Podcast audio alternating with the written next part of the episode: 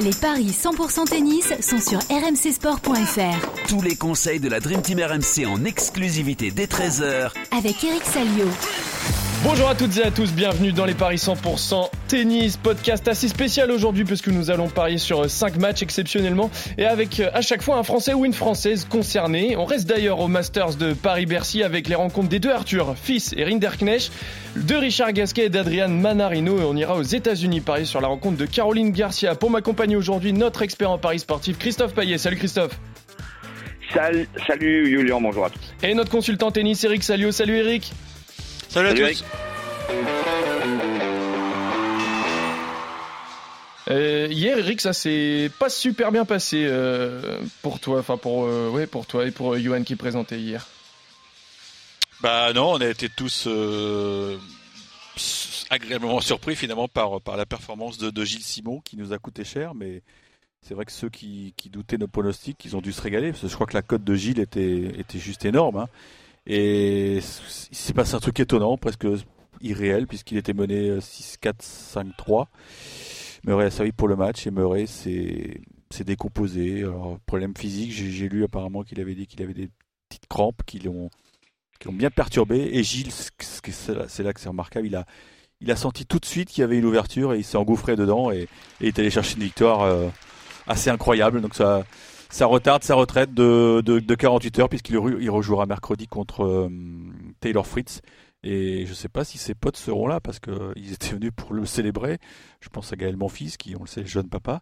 Je ne sais pas si Gaël sera là mercredi euh, parce que bon, on a un agenda assez chargé. Et puis est-ce que Elina Svitolina va, va accepter que son mari euh, euh, s'éloigne du domicile encore une fois? Voilà, non, c'est assez, assez rigolo comme anecdote. Mais sinon, on s'était trompé sur quoi aussi alors euh... Euh, vous n'aviez pas eu euh, onze jabbers, hein, c'est Zabalenka qui, ah, qui a ouais, gagné. Non, Jessica euh... Pegula aussi, vous ne l'avez pas eu, c'est Maria Sakkari qui a gagné. Il y a eu deux surprises au Masters, il y a eu ouais. deux surprises. Donc, et Cilic, euh, également, c'est Moussetti qui est sorti. Ah, là, oui.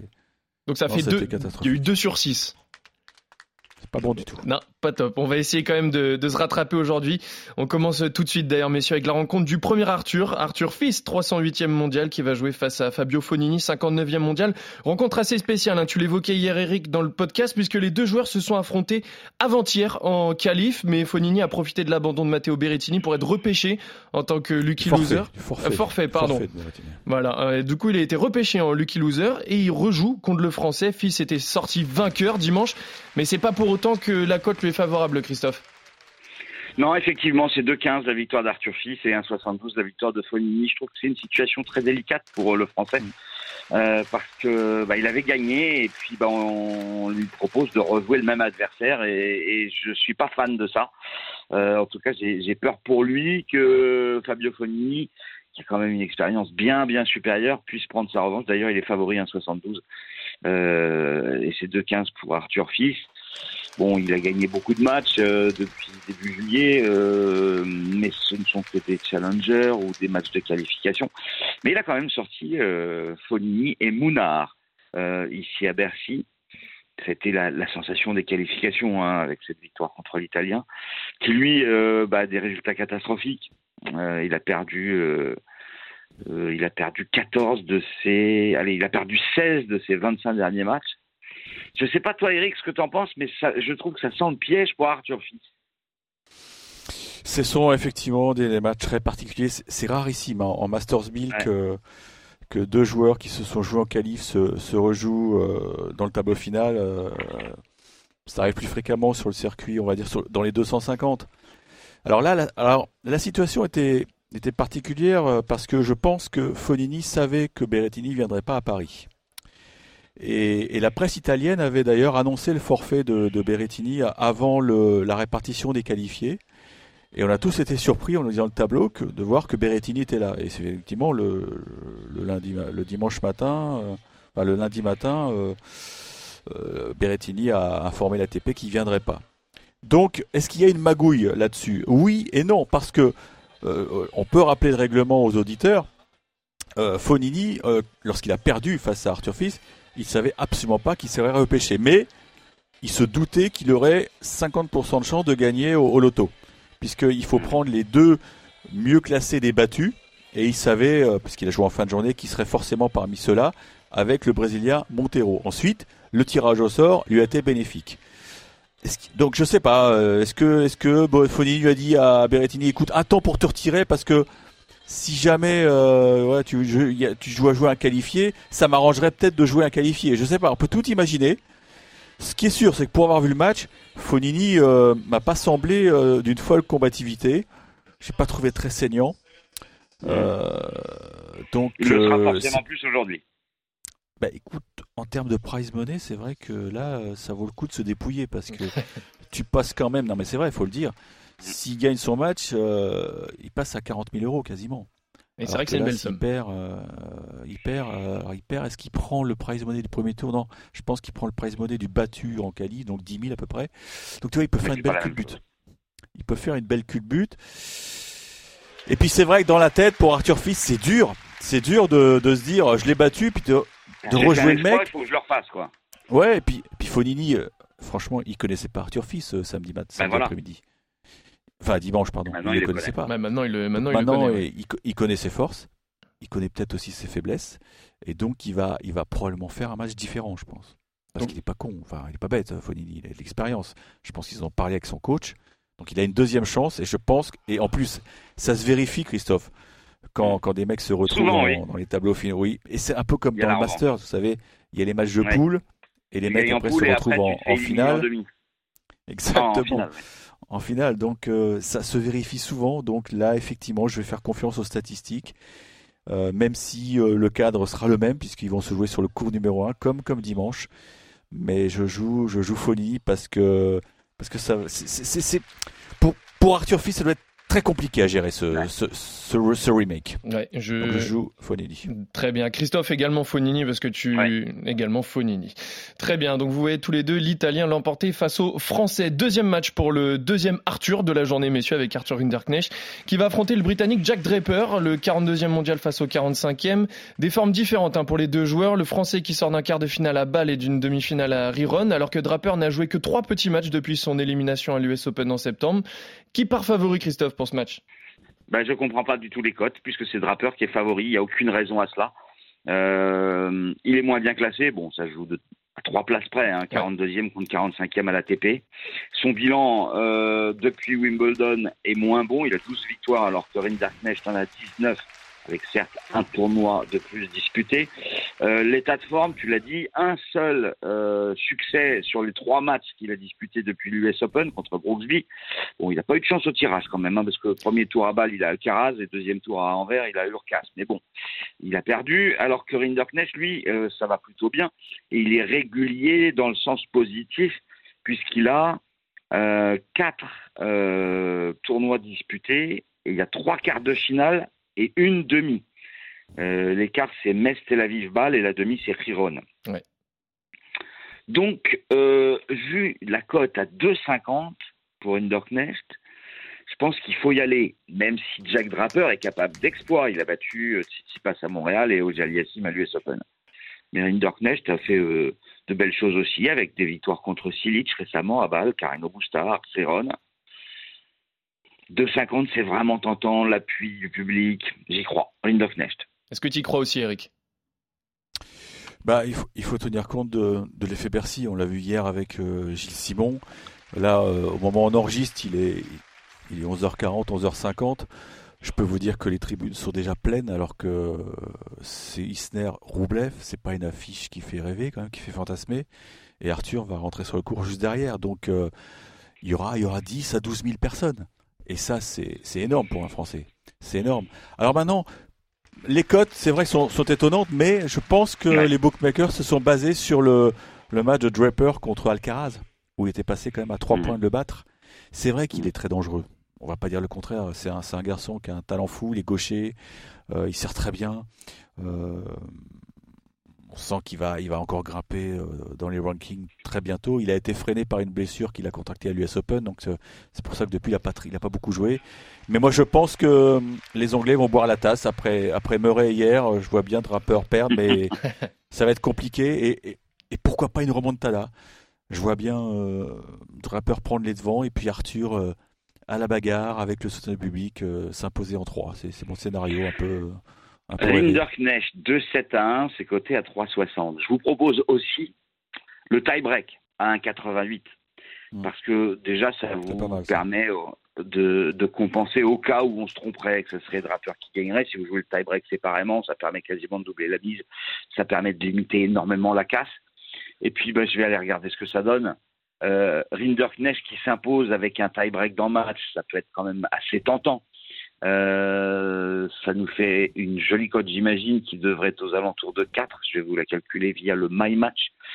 Avec, donc, on a dit un tie-break dans le match et ça fait une cote à quatre virgule vingt. Je trouve que c'est pas mal, moi. Ouais, c'est même, c'est même une, une très belle cote, Christophe. Ça te plaît aussi, je, je crois, Eric. Oui, oui. Si ça passe, c'est, voilà, on, a, on a gagné notre journée, quoi. Très bien. Donc, vous voyez tous les deux le Français euh, battre le Britannique. On enchaîne avec le match d'Adrian Mannarino, quarante-deux, quarante-troisième mondial, qui sera opposé cet après-midi à Hubert Hurkacz, le Polonais, dixième au classement A T P. Deux confrontations déjà entre les deux joueurs et la dernière remonte à janvier deux mille vingt-deux, où le Français s'était imposé trois zéro à l'Open d'Australie. Bon, pas sûr qu'il soit favori pour autant pour ce match, hein. Les cotes sont très déséquilibrées, Christophe. Oui, effectivement, euh, c'est Hurkacz qui est largement favori et on peut le comprendre finalement que le Polonais soit favori parce que Adrian Mannarino en ce moment c'est vraiment pas terrible, il a trois défaites d'affilée, série en cours, quatre défaites sur les cinq derniers, euh, élimination au premier tour à Naples, à Bâle, à Metz, à Tel Aviv et un quart de finale à Nur-Sultan, à Astana. Euh, ça fait quand même très peu. Euh, depuis sa victoire le vingt-sept août à Winston-Salem, son bilan est catastrophique. Donc, euh, même si Hurkacz, c'est pas fabuleux non plus, il est quand même bien au-dessus. Il est dixième mondial. Euh, il perd jamais au premier tour ou presque. Euh, sur les derniers mois, là, je n'ai retrouvé que la défaite au premier tour à Cincinnati. Donc euh, Hurkacz, un vingt-trois, euh, mais pour faire grimper la cote, je vais vous proposer le plus de neuf jeux dans la première manche. C'est-à-dire six quatre, sept cinq ou sept six, c'est un quatre-vingt-deux. Je pense que Mannarino euh, peut tenir longtemps son service, ou en tout cas n'en perdre qu'un. Euh, un quatre-vingt-deux, c'est quand même plus sexy que le un vingt-trois. Est-ce que, Eric, tu, tu vas sur le français, ou alors non, tu fais confiance à Christophe et tu restes sur Hurkacz? Écoute, Hurkacz, mathématiquement, il peut encore se qualifier pour le Masters. Donc pour lui, il y a, il y a une vraie motivation euh, ici à, à Bercy. Mais c'est vrai qu'on euh, sent que ce, cette, cette course à, à Turin, ça, je sais pas c'est si pénible. Ça l'a bloqué, mais effectivement, il a. Ouais, il perd. Euh, faut dire qu'il perd des matchs très accrochés hein, contre Coric. Il perd Coric, il perd sept six au troisième la semaine dernière. Contre Tim, pareil à Anvers, euh, en ayant des balles de match. Donc ça. Ça, ça passe pas loin. Hein. Ce sont pas des défaites honteuses, tu vois. C'est pas, c'est pas des matchs. Où bah, la seule défaite qui est dommage pour lui, c'est Sonego. Sonego. Oui, alors Sonego, là, ça vaut que là, euh, celle-là, je l'avais pas vu venir parce que. Il doit gagner Metz. Indoor, Sonego, euh, ouais, il devait, il devait prendre des points à Metz, des points supplémentaires, c'est clair. Donc, euh, et Mana, c'est vrai que c'est pas extraordinaire tout de suite. Ah non, là, non. Mais euh, il, a, il a le jeu pour embêter Hurkacz, hein. Ça c'est clair. Hein. Ah, il l'a battu on, on une fois sur deux. Bah oui, il l'a battu, il l'avait... Mais quand il ils se sont avait... joués en indoor l'année dernière à Rotterdam, il n'y avait pas eu photo, hein. C'était Hurkacz de sept zéro. Ouais, alors ça devait être... Euh... Ah non, c'était pas à huis clos, non. Enfin, ça faisait partie... Là, il va avoir le soutien du public aussi, Adrian, c'est, c'est... c'est une donnée importante, mais je pense alors, quand même que non, je vais aller sur Hurkacz. C'était pas à huis clos, c'était deux mille vingt et un, ouais. Je, je vais jouer quand même Hurkacz parce qu'il a... C'est quand même lui qui, qui doit aller chercher la victoire. Il en a, il en a terriblement besoin, puisque je rappelle, il reste encore une petite chance d'aller, euh, d'aller à Turin pour le, le Polonais. C'est vrai. Et puis il est ultra favori et, pour cette rencontre. Et sur une surface qui est accélérée, ouais, euh, c'est ce que nous a dit Pioline euh, dimanche dans le, le, le Bartoli Time. Euh, il a accéléré la surface, donc ça c'est quand même un gros avantage pour les, les gros serveurs. Exactement. Euh, dernier match, messieurs, du Masters qui va nous intéresser dans les paris R M C aujourd'hui, c'est Richard Gasquet, soixante-seizième à l'A T P, qui va affronter un gros morceau, hein, le Norvégien Casper Ruud, quatrième mondial, qui est un peu fatigué quand même en cette fin d'année, mais qui reste favori, Christophe, en tout cas au niveau des cotes. Oui, un cinquante pour Ruud et deux soixante pour Gasquet. Euh, Casper Ruud, c'est trois défaites d'affilée, premier tour à Bâle, premier tour à Tokyo, deuxième tour à Séoul, face à Wawrinka, Munar, Nishioka, donc ça fait trois contre-performances d'affilée. Effectivement, il a l'air, euh, il a l'air fatigué. Euh, une victoire depuis sa finale à l'U S Open.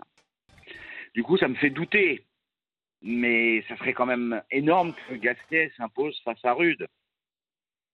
Gasquet, lui aussi, il a des éliminations précoces, mais il vient de faire quand même une demi-finale à Anvers.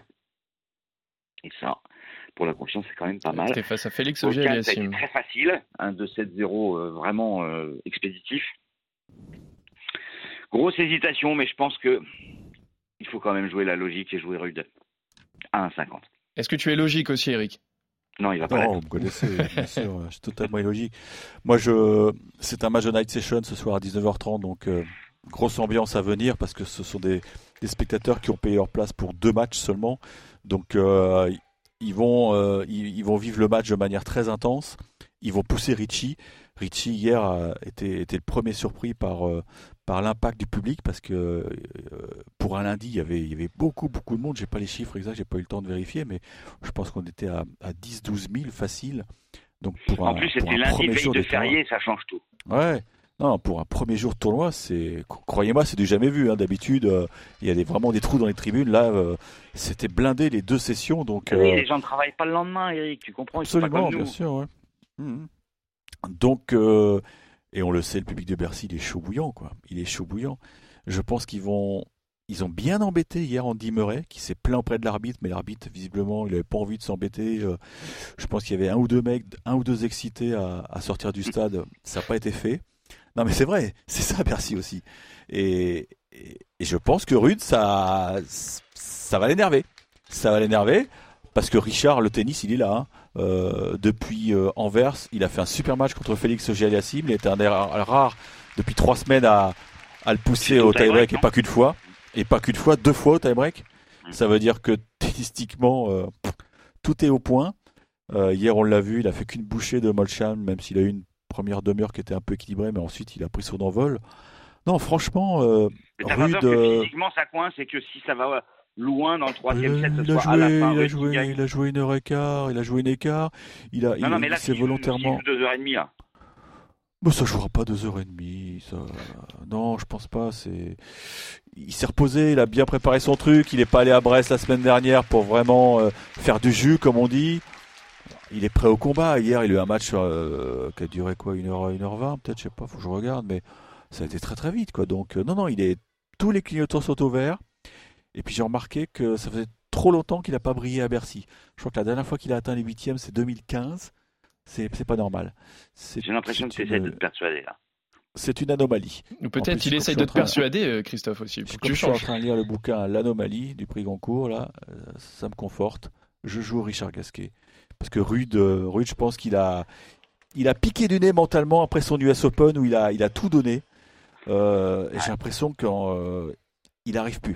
Il a une sorte de sas de décompression, une, une, une forme de sas de décompression. Et, et il a du mal à remettre la machine en route. On l'a vu, il n'a pas été très bon à la Lever Cup. Ensuite, il est allé faire le kéké en Asie. Ah non, il n'a pas été bon du ça tout un, depuis qu'il a. Ça a été un désastre. Mais il s'est fait cueillir au premier tour à. À, à Bâle, par qui ? Par un local. Bon, ben voilà, il rejoint un local. Et dans sa tête, euh, c'est foutu. Ouais, c'est des vieux locaux en plus. Il est cuit, cuit, cuit. Il est cuit, cuit, cuit, euh, Casper. Bon. Donc, tu vois, une victoire Faites-moi confiance. de oui, Richard, Richard Gasquet, Eric. Par contre, toi, Eric, euh, toi, Christophe, pardon, tu vois une victoire de Casper Ruud. On part de Paris, messieurs, direction Fort Worth aux États-Unis pour euh, les finals. Tournoi qui regroupe les huit meilleures joueuses du classement W T A depuis le début de l'année. Et on y retrouve la Française, Caroline Garcia, sixième au classement, qui va y affronter Coco Gauff, l'Américaine, qu'elle a battue récemment en quart de finale de l'U S Open.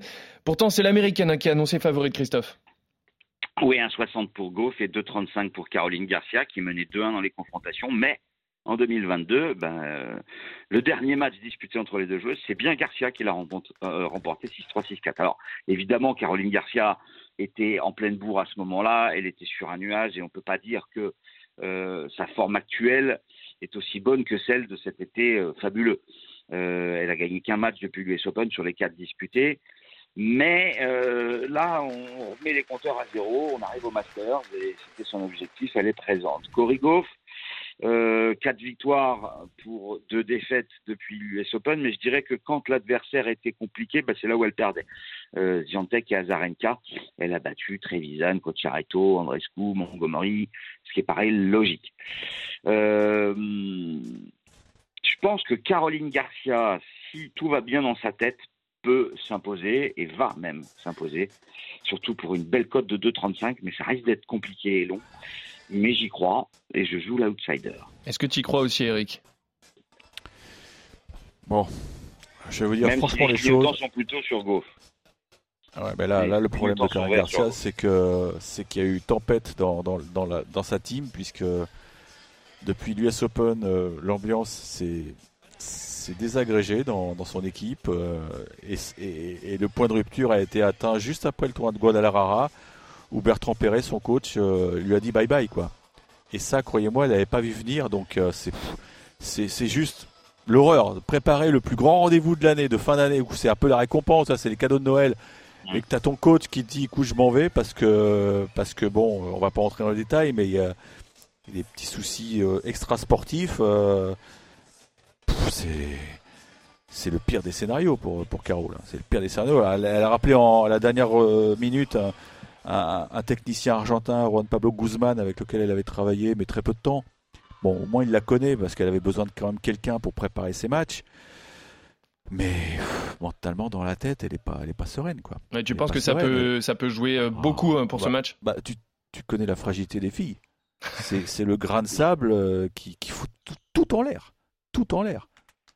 Moi, je, je me mets à sa place. Je me dis, euh, ça doit être une fête. Ça doit être une fête, ce Masters. Même si, apparemment, il n'y a pas grand monde dans les tribunes. Je ne sais pas si vous avez des images des, des deux matchs d'hier. Ça s'est joué... Euh, c'est l'horreur, quoi. Il y avait plus d'ambiance hier à une heure du mat' à Bercy pour euh, Corda euh, demi-nord que pour le, les, demi, les matchs des filles à Fort Worth. La salle est magnifique, elle est immense, mais il y avait peut-être mille personnes. Vous vous rendez compte? C'est l'horreur. Là aussi, c'est un argument... Euh, enfin, bref. On va pas, on va pas tailler le tennis féminin, on n'est pas là pour ça. Non, moi je suis pas d'accord avec toi, Christophe. Je joue Coco Gauff parce que Caro, elle joue bien quand elle est l'esprit euh, libéré, serein. Et là, c'est pas le cas. Elle peut pas, elle peut pas être libérée, elle peut pas être sereine. Elle a plus de coach. Elle a plus de coach. Elle sait même pas avec qui elle va repartir l'an prochain. Euh, l'ambiance à la maison doit être terrible parce que on sait que. On va dire les choses, ça, il y a eu un petit accrochage entre son papa, donc, qui est son manager, et, et, et Bertrand Perret, voilà, et puis ça a explosé. Donc elle, elle se retrouve au milieu. Tu vois, t'imagines le truc ? C'est, c'est, c'est infernal, c'est infernal. Et, et ça ne peut, ça peut pas ne pas avoir une incidence sur son tennis. Donc je joue Coco. Très bien, donc toi tu vois Coco Gauff gagner, Christophe voit Caroline Garcia. Vous étiez d'accord hein, tous les deux messieurs depuis le début. Fognini pour vous deux, Rinderknech pour vous deux, Hurkacz pareil, par contre vous n'êtes pas d'accord. Christophe voit Casper Ruud gagner, Eric voit Richard Gasquet et donc Christophe voit Caroline Garcia s'imposer et Eric voit Coco Gauff gagner. Merci Eric, merci Christophe, merci à tous de nous avoir suivis. On se retrouve dès demain pour de nouveaux paris cent pour cent tennis sur R M C.